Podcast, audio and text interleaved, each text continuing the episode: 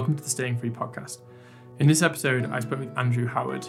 Normally, I would have more to say in these intros because I generally do the editing for the episode before I do the intro to kind of remind myself of the conversation. But in this case, I'm recording the intro before doing the editing because I don't know the next time that I'll get a good place to record the intro. So I can't actually speak so much about what's in the episode. I know we talk a lot of stuff about Bitcoin and kind of geopolitical game theory and a bunch of other good stuff. So I'll leave that to the conversation itself. But in terms of me knowing Andrew, we met last year after connecting on Twitter because we were both living in Mexico. So it was good to meet another Bitcoiner living in Mexico. So Andrew's actually someone that I met in real life before um, doing an interview with him, which is unusual for this podcast.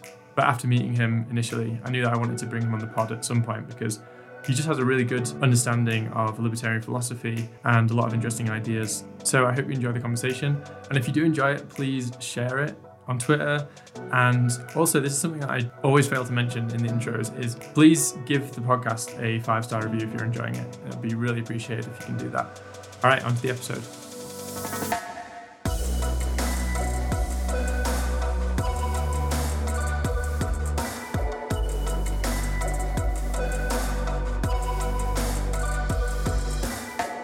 Andrew, welcome to the podcast. Hey, thanks for having me, Jonny. It's uh nice to be here talking about freedom and uh, Bitcoin and all the stuff happening in the world. Yeah, definitely. I mean, uh, this feels like round two to me after coming on your podcast uh, yesterday. But um, yeah, I'm looking forward to kind of getting into some new topics as well. So I obviously know you from meeting you in Puerto Vallarta in Mexico. So I know a little bit about your history and it's super interesting. So uh, why don't you give a little introduction of how you got to Mexico, first of all? Yeah. So um, I'm from Los Angeles. Uh, I was living in Los Angeles before I moved to Mexico. And, uh, you know, I'd been interested in Bitcoin for a while since like 2017. So, you know, with that comes, of course, like looking into how the markets work, why these boom bust cycles occur, which once you study the Austrian school of thought, you learn that they occur because it basically because of manipulation of interest rates and central banking, and at least they they exacerbate those cycles. Um, and you know, I, I think a lot of like libertarian Bitcoiner sound money type people were expecting some sort of a, a crash around that time, you know. Um, and when COVID happened, when the I, I, should say when the pandemic happened, more accurately speaking, uh, if we're just being honest here, um, I really got this feeling like, okay, this this is there's something happening here. Uh, this has to be it, you know. And then and then the stocks fell uh, in the United States, like 30, you know, stocks in the United States wiped out the past three years of gains in a matter of three weeks. Uh, so the markets crashed, and uh, you know I had family in Mexico at the time, and I had already vid- visited Mexico, and uh, I had been to a conference in Mexico called Anarchapulco, which is basically you know just a, a freedom conference, uh, you know, in in Mexico. So I had exposure to Mexico. Uh, this whole you know COVID crash was happening. I was in LA, which is uh, you know just the worst place to be in my, you know, LA, New York. Like you don't want to be in a city right now. So I thought, you know what? I'm young. Uh, I certainly don't want to be in Los Angeles right now at this period of human history. Uh, I want to go live in Mexico. And uh, so I threw everything in my car and, um, you know, I drove from Los Angeles to Mexico. I mean, that was just a crazy experience in general, just driving across Mexico. You know, I was like 20, 23 at the time. Um, you know, it's a long drive. It's like almost 2,000 kilometers. So, uh, but yeah, I've been in Mexico for the last two years. Um, I, I, I'm very happy to be working in the Bitcoin space uh, for many reasons. I mean, I I talk with Bitcoiners all the time, and I, I really care about this thing. And I also get to work online and be wherever I want which you know provides uh, a really really interesting lifestyle opportunity. I, I get to travel a lot. Um, you know, I've been to El Salvador and go to a bunch of Bitcoin conferences. So um, yeah, I mean that's that's kind of how I ended up in Mexico. My ultimate pursuit is just freedom. So wherever I can find the most freedom and the most amount of people who believe in freedom, that's where I want to be.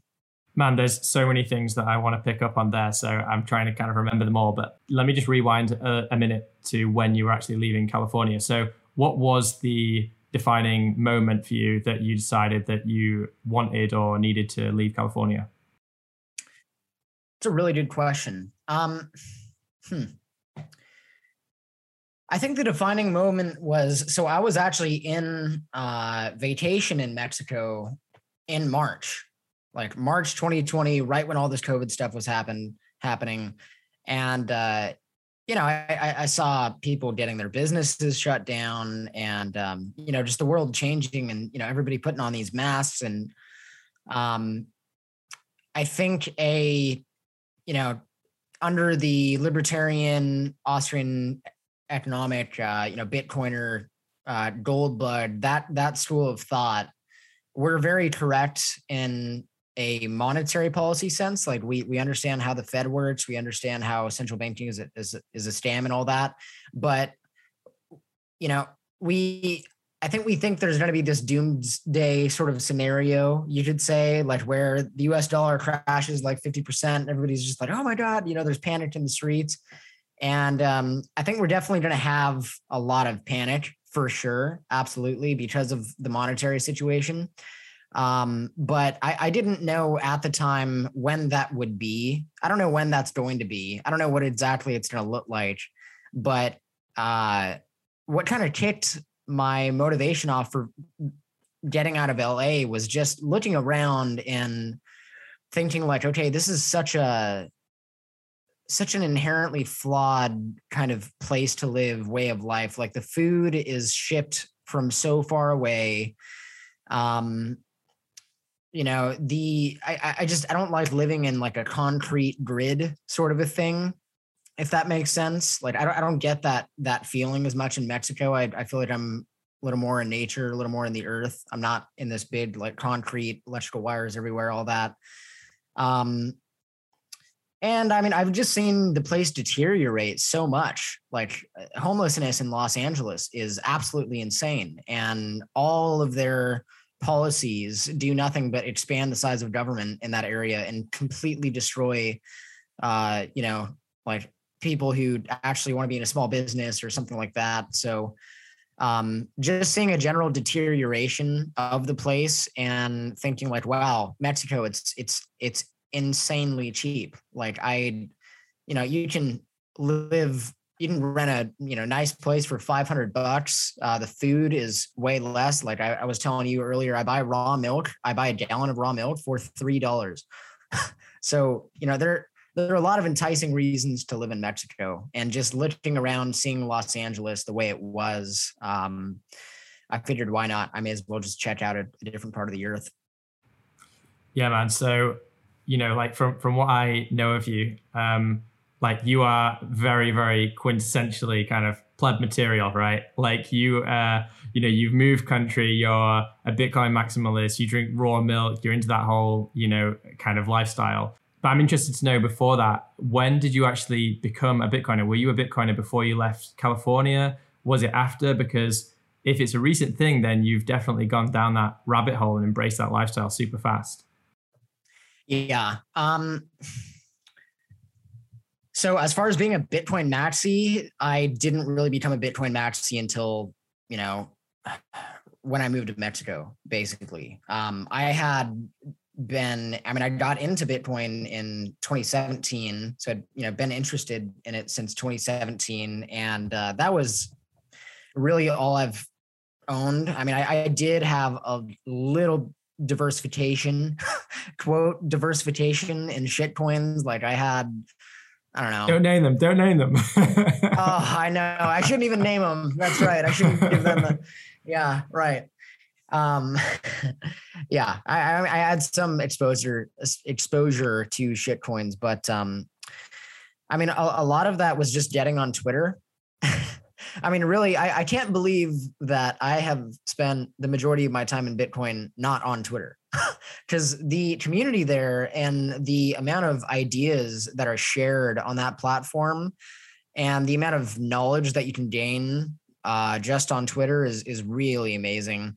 And um, like I would have had a much bigger stack right now if, if I was on Twitter. I really, I mean, it, it's such a good thing to see so many people all around the world, um, all team Bitcoin, you know, and and that's a huge part of. I mean, that is what money is. Is uh, in order for something to be money, there must be a network of people who value it. And Bitcoin has the strongest network of people that value it. Um, there's no community that, you know, in crypto, quote, crypto, that's more powerful uh, than Bitcoin for so many different reasons. You have so many different kinds of people in Bitcoin. You have politicians, you have corporations, um, you have everyday plebs like you and I, like just all these different kinds of people and all these different facets of life.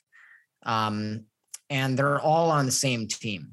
And uh, you know if, if you're if you're in crypto right there are there are what 17,000 cryptos now? 16,000 something like it's that? it's hard to keep up. I mean it's just, it's infinite essentially yeah so if you're in crypto you're you're against people who are also in crypto you know it's entirely different than uh than bitcoin yeah so you were 23 when you actually decided to leave that seems um, kind of young to make a really bold decision like that. Actually, you know, I, I would expect that that's the kind of decision that would require a lot more years of life experience. So, I guess my next question would be like, what primed you for that? Obviously, Bitcoin has shaped a part of that journey for you because I do think that Bitcoin naturally has the propensity to change people and to change people's action through kind of experiencing it and and using it and learning about the philosophy of it and um, you know, becoming more self-sovereign, etc. But for you, was there something that in your past that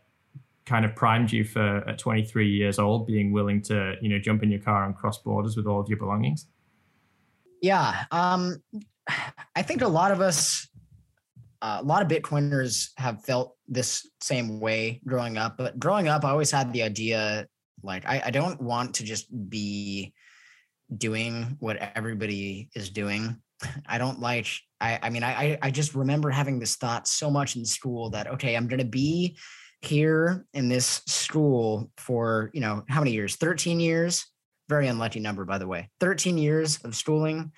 And then after that, uh, I'm supposed to just get a job and buy a house and work uh, for basically the majority of my life and have a family and then retire when I'm old as heck and and then die. Like that that sounds so boring to me. And uh nobody like I, I think a lot of people today don't have passion in what they do. They just they sacrifice their passion. They sacrifice what what makes them feel like they're you know they're really contributing to the world for a paycheck.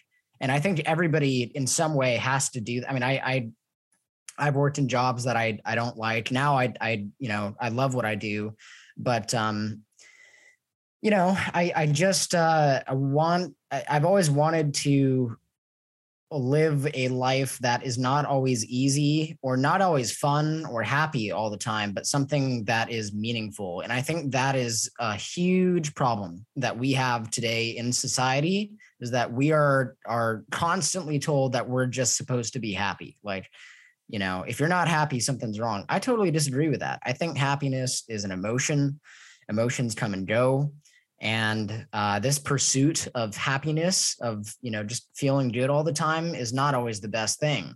And it's not going to give you the most fulfillment in life.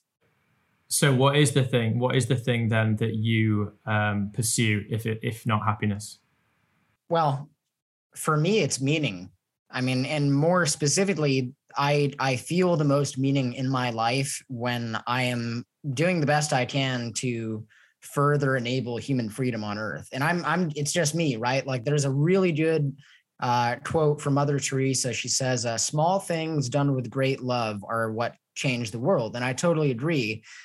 No one person is ever going to change. I mean, I I I believe in Jesus Christ. I, I think he's the only like I believe he is God.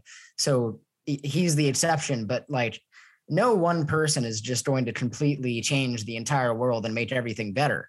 It it it's it's really just a uh, you know small actions every single day by every single person that make things better.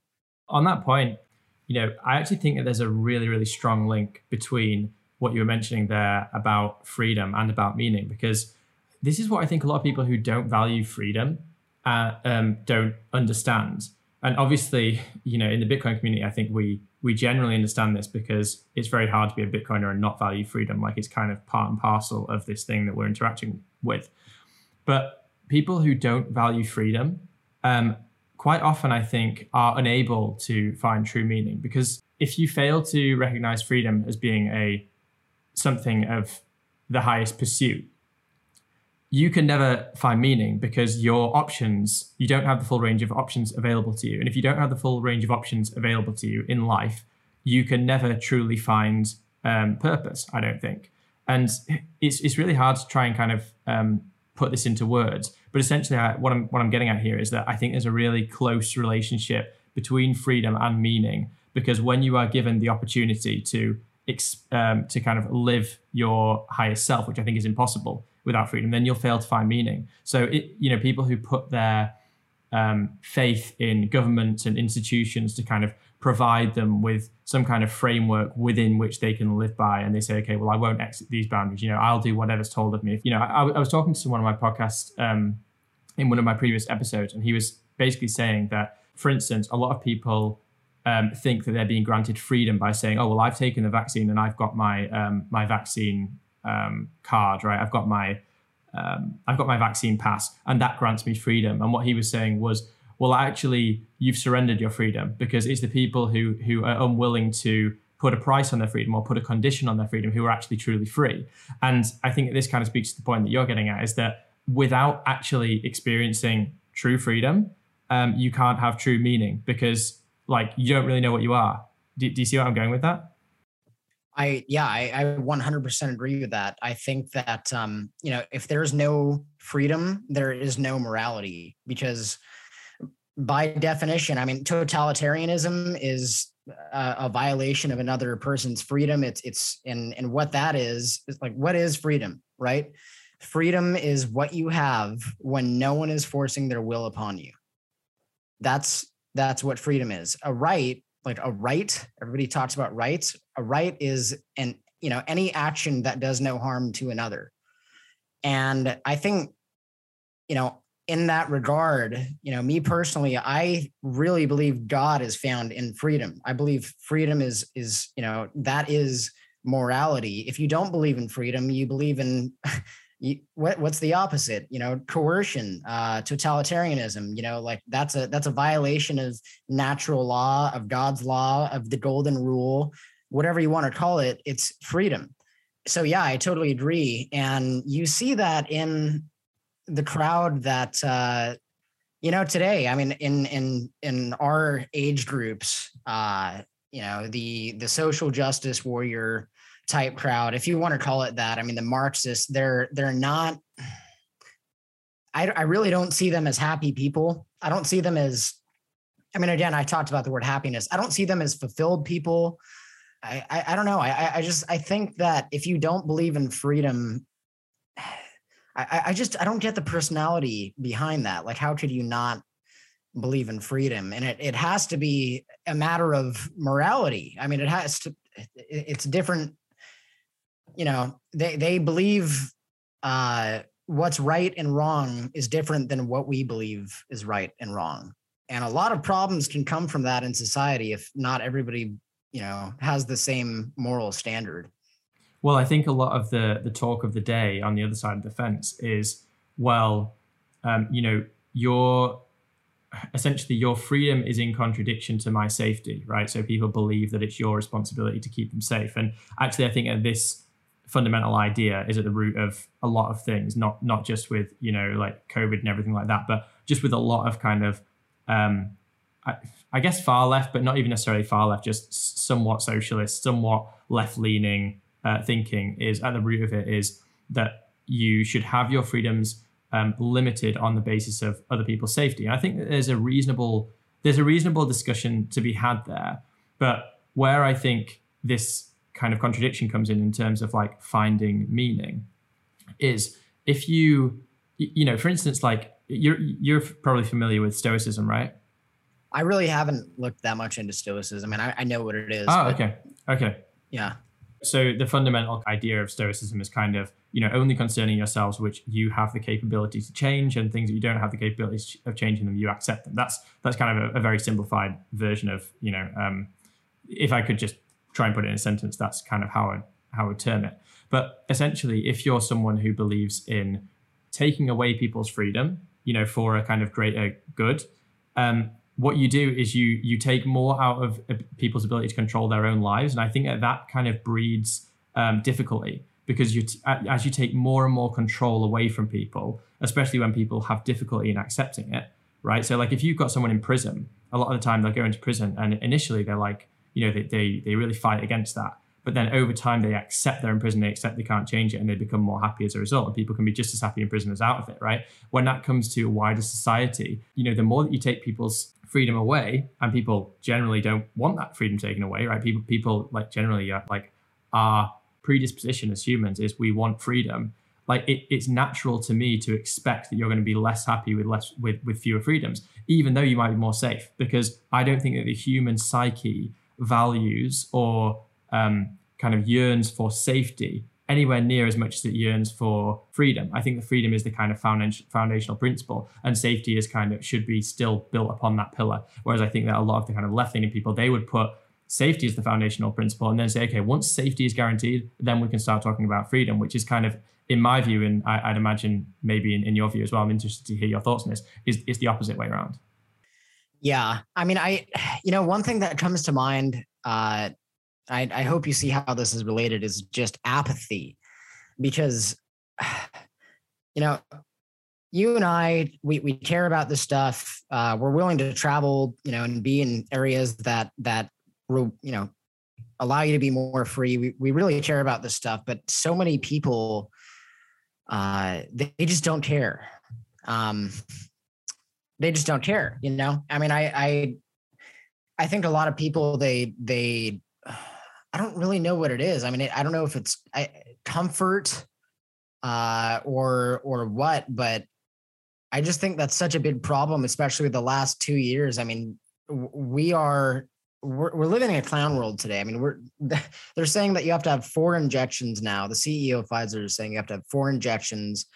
Um, you know, we have uh, just so much freedom that's been taken away over the last two years. And I understand that right now the COVID narrative is, you know, definitely dying. And I think a lot of normie type people are seeing that it was kind of BS. But uh, I don't know. I mean, I and maybe I just feel that way because uh, I'm in Latin America, and I, I think it's you know each culture is a little bit different, right? The culture in Latin America is more so like uh, um, you know, go to the path of least resistance. Um, but yeah, I mean, I I think the you know ultimately like at least caring enough. I mean, I'll say this: people on the left. One thing I do appreciate about people on the left, some people on the left, is that they care enough to at least be passionate about something. you know, I mean, at least you can maybe take that passion and redirect their anger from like corporations to governments and and they see what we're saying. But apathy is really just the biggest uh, enemy, I think. And one last thing to cap it off. I know it's a little bit random there, but uh, this idea of apathy and and you know caring like I, I really do think there's something to this idea of caring like really caring about things like giving a shit about something you know a lot of people don't have that and um, I don't know if you are you familiar with the cremation of care? No. Uh, Bohemian Grove. You're not. Okay. Okay. So the, there's there's literally this this thing called the cremation of care, and this is gonna sound uh, you know it's a bit out there, but bear with me here. So uh, there is this thing called Bohemian Grove, in California. It's like in the middle of nowhere in the forest in California, Northern California. And every single year, a bunch of very notable, powerful people go there and congregate and have this festival. Um, and you've had like, you know, former presidents, current presidents, uh, people from the Federal Reserve, CEOs of big corporations. Uh, like Reagan went there, Nixon went there, the Bush family went there. Anyways, all these people, and uh, they do this sacrifice. There's video evidence of this. Uh, they have this huge uh, thing. Uh, it's basically this huge owl, um, and it's this, you know, it's another name for it is Molech. It's it's like basically this creepy satanic thing they do. They light it on fire. They do they do this mock sacrifice, and they call it the cremation of care. And I find it very interesting. The reason I'm saying that is because they are trying to kill caring. and what do they want us to do, to do today? They don't want the men to care. They want you know they don't want people to care enough to resist what they are forcing on us they want a population that's apathetic and largely they're getting that so i hope some of that you know kind of ties in and and makes sense you know yeah i do remember watching this uh, bohemian grove documentary by alex jones maybe i need to refresh myself on that because i remember i watched this thing years ago and it was just so crazy. But I was like, oh well, you know, was I young and impressionable, impressionable, and didn't really kind of quite understand what I was watching. But like, I think if I watched that again, I'd be like, oh yeah, it, that that was just some crazy stuff that actually maybe still happens. I don't know. No, it, it definitely does. I'm from like I'm from California. I have you know. A, you know, family who has business in Northern California, all that. Like people outside of that area of Bohemian Grove, they all i mean they all kind of know something weird happens there every single year it, it's not you know um weird weird yeah yeah definitely anyway man i'm going to steer this in a totally different direction because sure. you mentioned earlier that you've been to el salvador i didn't know you'd actually you'd actually gone so i'm i'm literally going there in like uh, just over a week so uh what's it like tell me what's going on yeah so uh how, how long are you going to be there for uh, I haven't decided yet. At least a week, maybe two. Okay. All right. Two two weeks. Uh, two is one. One is none. Two weeks is. I would recommend two weeks. Uh, I was there for about a week. I went there for um, the Adopting Bitcoin conference back in November, and uh, you know, so I'll preface my statement with saying that uh, I, I was in you know, San Salvador. I was in, you know, I, I didn't really see a whole lot of the country. I went to Bitcoin Beach as well, El Zonte. Um, and I was largely at the conference. So take this with a grain of salt. Um, I don't know. I mean, some some things that initially come to mind is it's extremely impressive to see how quickly decisions can be made with their government. Like it's only a country of six and a half million people, and you know, with that comes a more localized form of government, which uh, could be a good thing, you know. Um, I mean, I, I met the I, I I met like government officials, like high up government officials in El Salvador, and uh, they're you know nice people. And I met one of them at a, at a restaurant actually. uh, um, Did you meet Bukele? I did not meet Bukele. I that really would have been cool that to meet that cool, guy. Yeah. I would love to someday. Yeah, but uh, you know, I mean, I I and I'm an anarchist. like, mind you, I literally I think government is bullshit. I don't think any human being has authority over another human being. You know, we all have like the same amount of rights as, as everybody else, right? Um, but but that being said, I mean, we're moving toward that direction of okay, instead of having this this huge you know monolithic government like you know like this one world government or the EU or the United States federal government like this big thing. Let's have more localized government at least. Let's let's you know go smaller and smaller and smaller governments that are more local.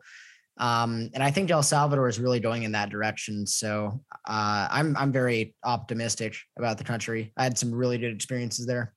Nice. So you mentioned that obviously they've been able to do this because it's a much smaller government, which I agree with. Like I think that the big it's not necessarily just that the bigger governments um, are more are basically less capable um, because of the kind of bureaucratic processes involved, but also I just think that the the bigger governments and the kind of ones that are more established and have large fiat currencies, etc. I mean, in El Salvador's case, I don't even think they had their own currency, did they? It was just the US dollar. Yep. So like they were an obvious choice to go down this path. But where, where do you see this going? Because I think that in my in my view, it's going to take a long time before the bigger governments get on board. But do you see more countries adopting Bitcoin? Do you see them putting it on their balance sheet? Do you think something's going to come up at the at the Bitcoin conference, uh, like in a few weeks, whenever it is? I think it's a few weeks away. Like, do you think there'll be another Yeah. another announcement? April 6th is when it starts. Yeah. Um, dang, I wish you were going. Would have been cool to see you there. Um, well, I'm unvaccinated. They don't allow me in there now. oh my God. Yeah, that's just, oh my God. God help us. Um, yeah. So basically the question is like, where do I, where do I see this going? And uh, bitter countries and uh, Mexico, I, I think that here's the thing. Uh, Mexico's can be kind of a small world, you know. Um, and I, I've definitely met, I've I've met some very well connected people in Mexico that that uh, have spoken very highly of Bitcoin being adopted at some point, right? Here's the thing. I mean, here's here's what I can say. The politicians in Mexico, uh, you know, the central bank of Mexico, their their understanding of Bitcoin is not entirely limited. Like they they they definitely know it's not just gonna go away one day. They know it's here. As far as the bitter countries versus the little countries, yeah, I, wait, I, I were think you I- getting at that you thought that Mexico actually would, that you thought that Mexico would um, potentially adopt Bitcoin? I believe there are people in the Mexican government and central bank who are going who know that they are going to have to embrace it at some point. I firmly believe that. Wow, that's Yeah. that's big. That's big. Yeah. Um yeah. So I mean that being said, uh it, it I don't know. As, as far as the small countries, El Salvador, uh I know he he was talking to the president of Turkey. Um the ultimate thing is I think that the sovereign individual thesis will largely play out because of Bitcoin, because people actually have this ability to vote with their feet. And you know now governments have an incentive to provide a higher quality of life in order to attract people who have bitcoin uh, which is what el salvador you know is doing. And that's another thing you'll see there. When you go there you'll see that they they treat you very well. You know like they they there's a very noticeable uh I don't know. There's they treat you very well. You'll see, and it's it's uh they they want to attract people into their country. I know the homicide rate has uh, drastically decreased in the last five ten years, so that's another good thing. Um, but yeah, man. I mean, this whole thing of Bitcoin just uh, being a threat to the system and all that. Like, I I really do think Bitcoin will significantly change much of how society functions, and I think the the current model of nation states as they are will be changed a lot. But i also don't think that uh that the powers that be don't also benefit from it. Like i i think it's a very to be honest i think it's a very naive thing of people in the bitcoin space to just think that they're going to be like okay yeah um just replace our you know just you it's okay. We'll, we'll get rid of the us dollar and like they have to have some way of benefiting from bitcoin and why would it be shown on msnbc all the time why would we you know why would there be such a big mainstream like highlight on this thing if they don't have some sort of interest in it as well and Do you think there is though? Because I think that considering absolutely how big yeah Bitcoin is, I'm surprised that it's not talked about every day. Like I, I don't know. I I guess maybe I'm in my echo chamber chamber here, but I, just think like where is the obviously aside from you know the odd quirky financial uh, segment on a on a news show, but it's but aside from that, it's it's barely mentioned unless there's some massive fud like you know a ban or or whatever or you know some kind of hack. Like it's barely mentioned, so. I- I'm not convinced that there is a lot of um, media talk about it. It's I wouldn't say that it's all negative, but it's just kind of ignored to a large degree. the way I look at it is uh, in order for Bitcoin to succeed, it has to benefit everybody, and it literally benefits everybody, including the people that we want to disempower. And there's no other way that Bitcoin will succeed if it if that's not the case. And uh, if you think about it, uh, and I to acknowledge what you were saying as far as media attention, yeah, a lot of the media attention is very bad toward Bitcoin. You can also say that, you know, uh, what's that saying about bad press is is still press or something like that. You know that saying. All bad news. All bad all bad news is good publicity or something like that. Yeah, something like that. Um I mean, listen, yeah, that's that's true, but at the same time, like the Fidelity started getting involved in Bitcoin a long time ago, like I think in 2016, right? Uh, you know, we have just an insane amount of adoption. Mass Mutual, a huge, you know, 100, 170 year old insurance corporation from the United States, bought $100 million worth of Bitcoin a year and a half ago. like, I, I, I just, here's the, the, the thing is Bitcoin is alchemy if you think about it bitcoin is almost like alchemy because you took something like that was you know you, that wasn't really money and you, you just made money and now it's grown to this huge point where so many people value it and if you are you know some sort of elite uh, parasite globalist whatever we we want to call these people it's in your own interest to buy bitcoin and it's in your own interest to buy Bitcoin because you also have a a medium in which you can store your value. You know, like how can you store your value? Uh, you can't store it in fiat currency, right? They can they can print, uh, you know, an infinite amount of uh, fiat currency and you know create something that can have value in the short term and use it in order to have a long lasting value so they can buy property with it they can use it to in, invest in businesses which will have higher cash flow they can um you know anyways you have all these different uh, asset classes but bitcoin is advantageous to them because they can just you know print all this money and then put it in bitcoin which will hold that value you know, 100%, like Michael Saylor says, with a battery, it's like a battery that has no leakage. Um, so I think it solves a big problem for them as well. You know, every literally everybody has this problem with fiat currency is where do I store my value? so, and in order for Bitcoin to to succeed, uh, like if if they if they want it to succeed too, they need us to use it as well. So we need them to use it. They need us to use it. We both benefit from it. That's the way I see it. The thing is that there's one area where I disagree with you here, which is that the, the way that when I look at this equation of like benefit and um, downside, basically for like obviously the individual has huge aside from kind of volatility and things like that, it's basically pure benefit. When it comes to people who are, at, you know, like the Fed and, and people like this, like people who have access to the money printer, essentially when I do that same trade off, I'm like, okay, well, what's better? Having, you know, being able to store, um, essentially buying an asset which is a hedge against the inflation that they're causing through their own activities. Um, you know, obviously they've done this with stocks and things like that. But when this thing is actually going to completely demonetize um, their, or essentially kind of collapse their reason for existence, right? So this isn't like a stock or like um, you know, the house market or something, which they're quite happy to inflate it because all of these people who are printing money, they're buying the houses, they're buying the stocks, etc., and then they're they're they're causing the inflation to make them go up in value. That's the fiat paradigm, right?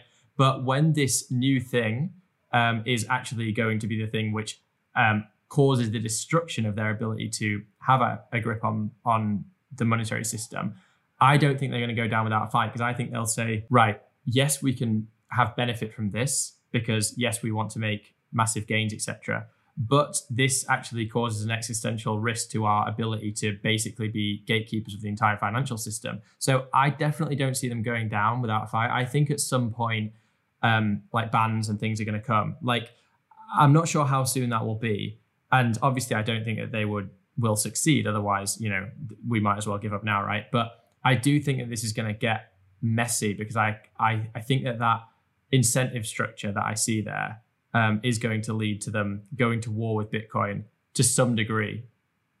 Okay, here's a question that might be interesting: Is do you picture a world where they coexist? No. Really?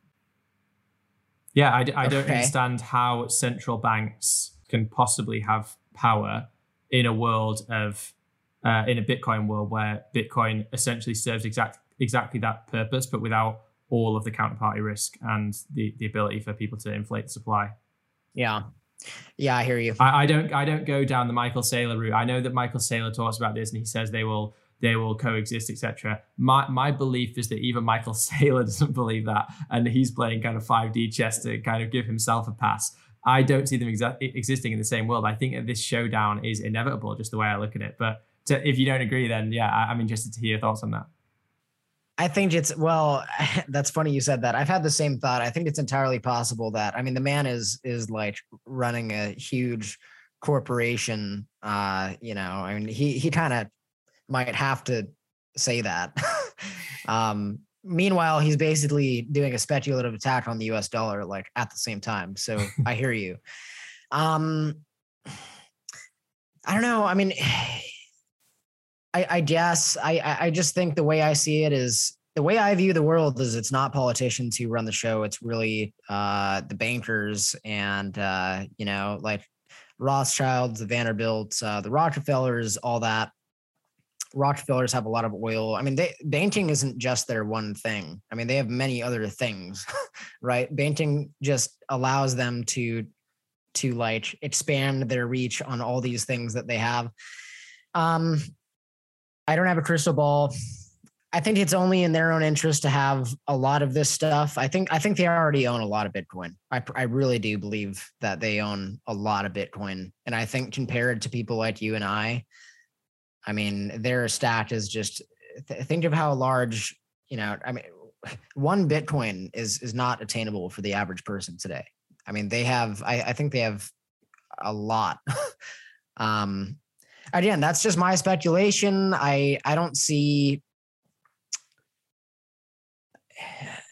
I I I think that. I think that we would have seen more pushback, a lot more pushback, if they truly did not benefit in some way from it succeeding. But that's just me. I mean, yeah, yeah. I guess we'll we'll end up seeing seeing who's who's right down the line. We could we could go go on this point for a while, but uh, I'm conscious of time. So I mean, maybe one thing to relate it to real quick would be like the internet. You could say, right? Like the internet, uh, I, I think is very beneficial for you know quote the powers that be, right?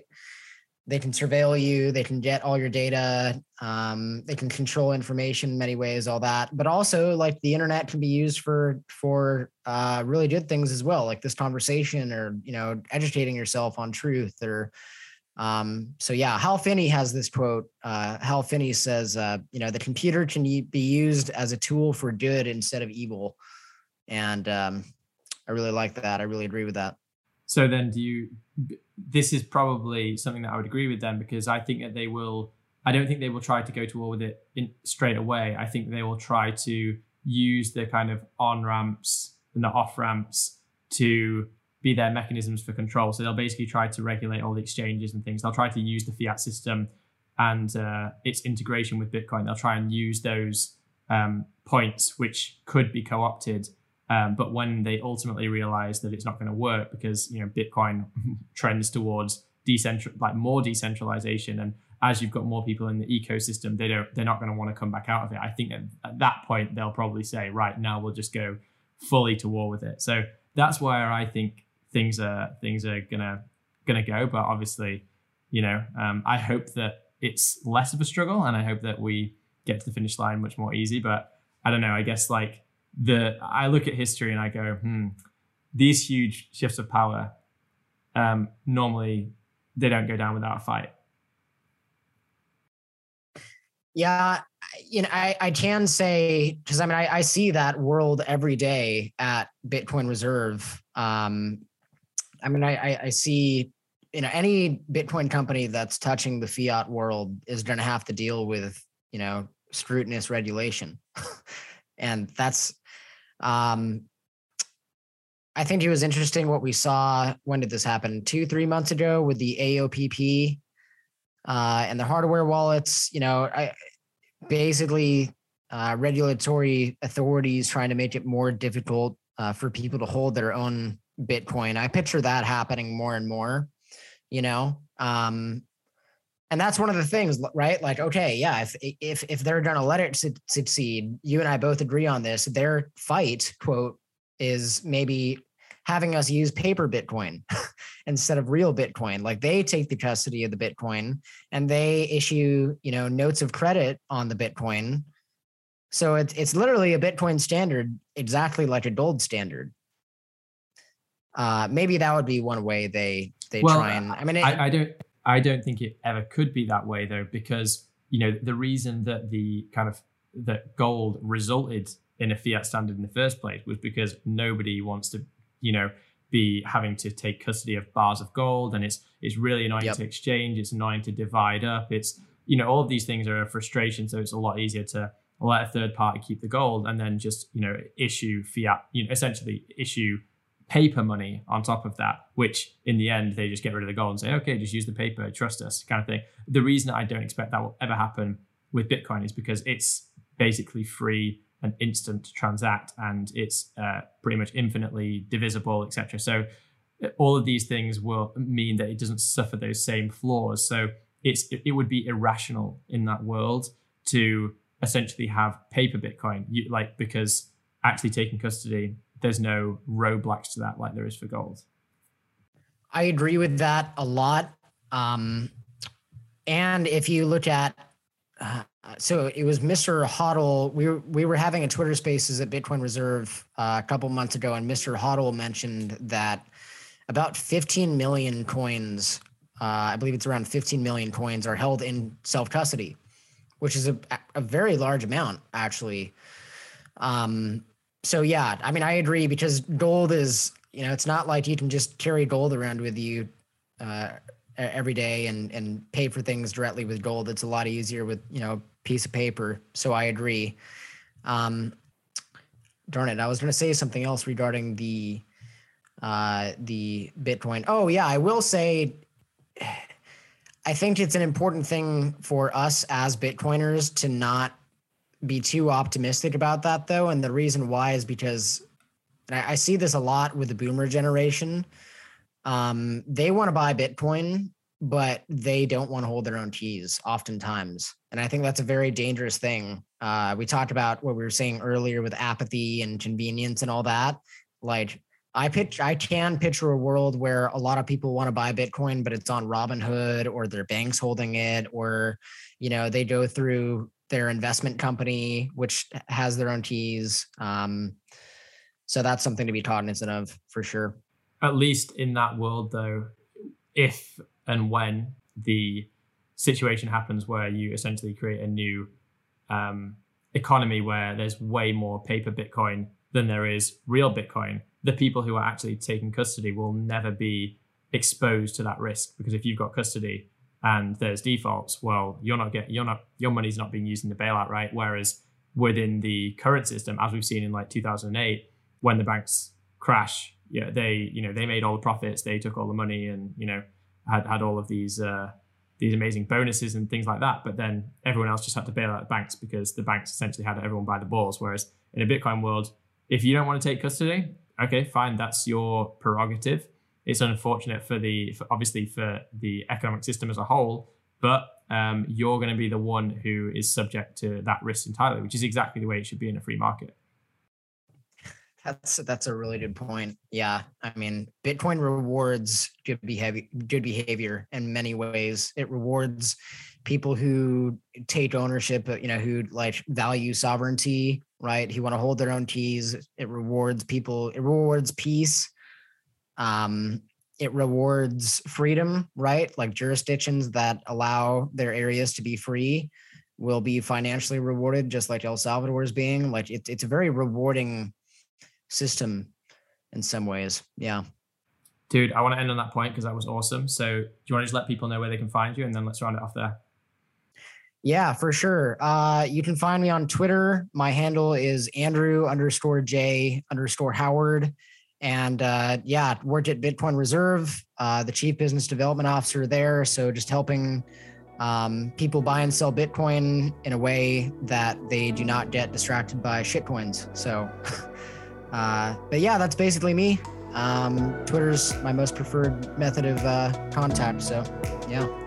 Awesome, man. Catch up with you in a couple of weeks in PV as well. Awesome, bro. Great talking with you. Take it easy.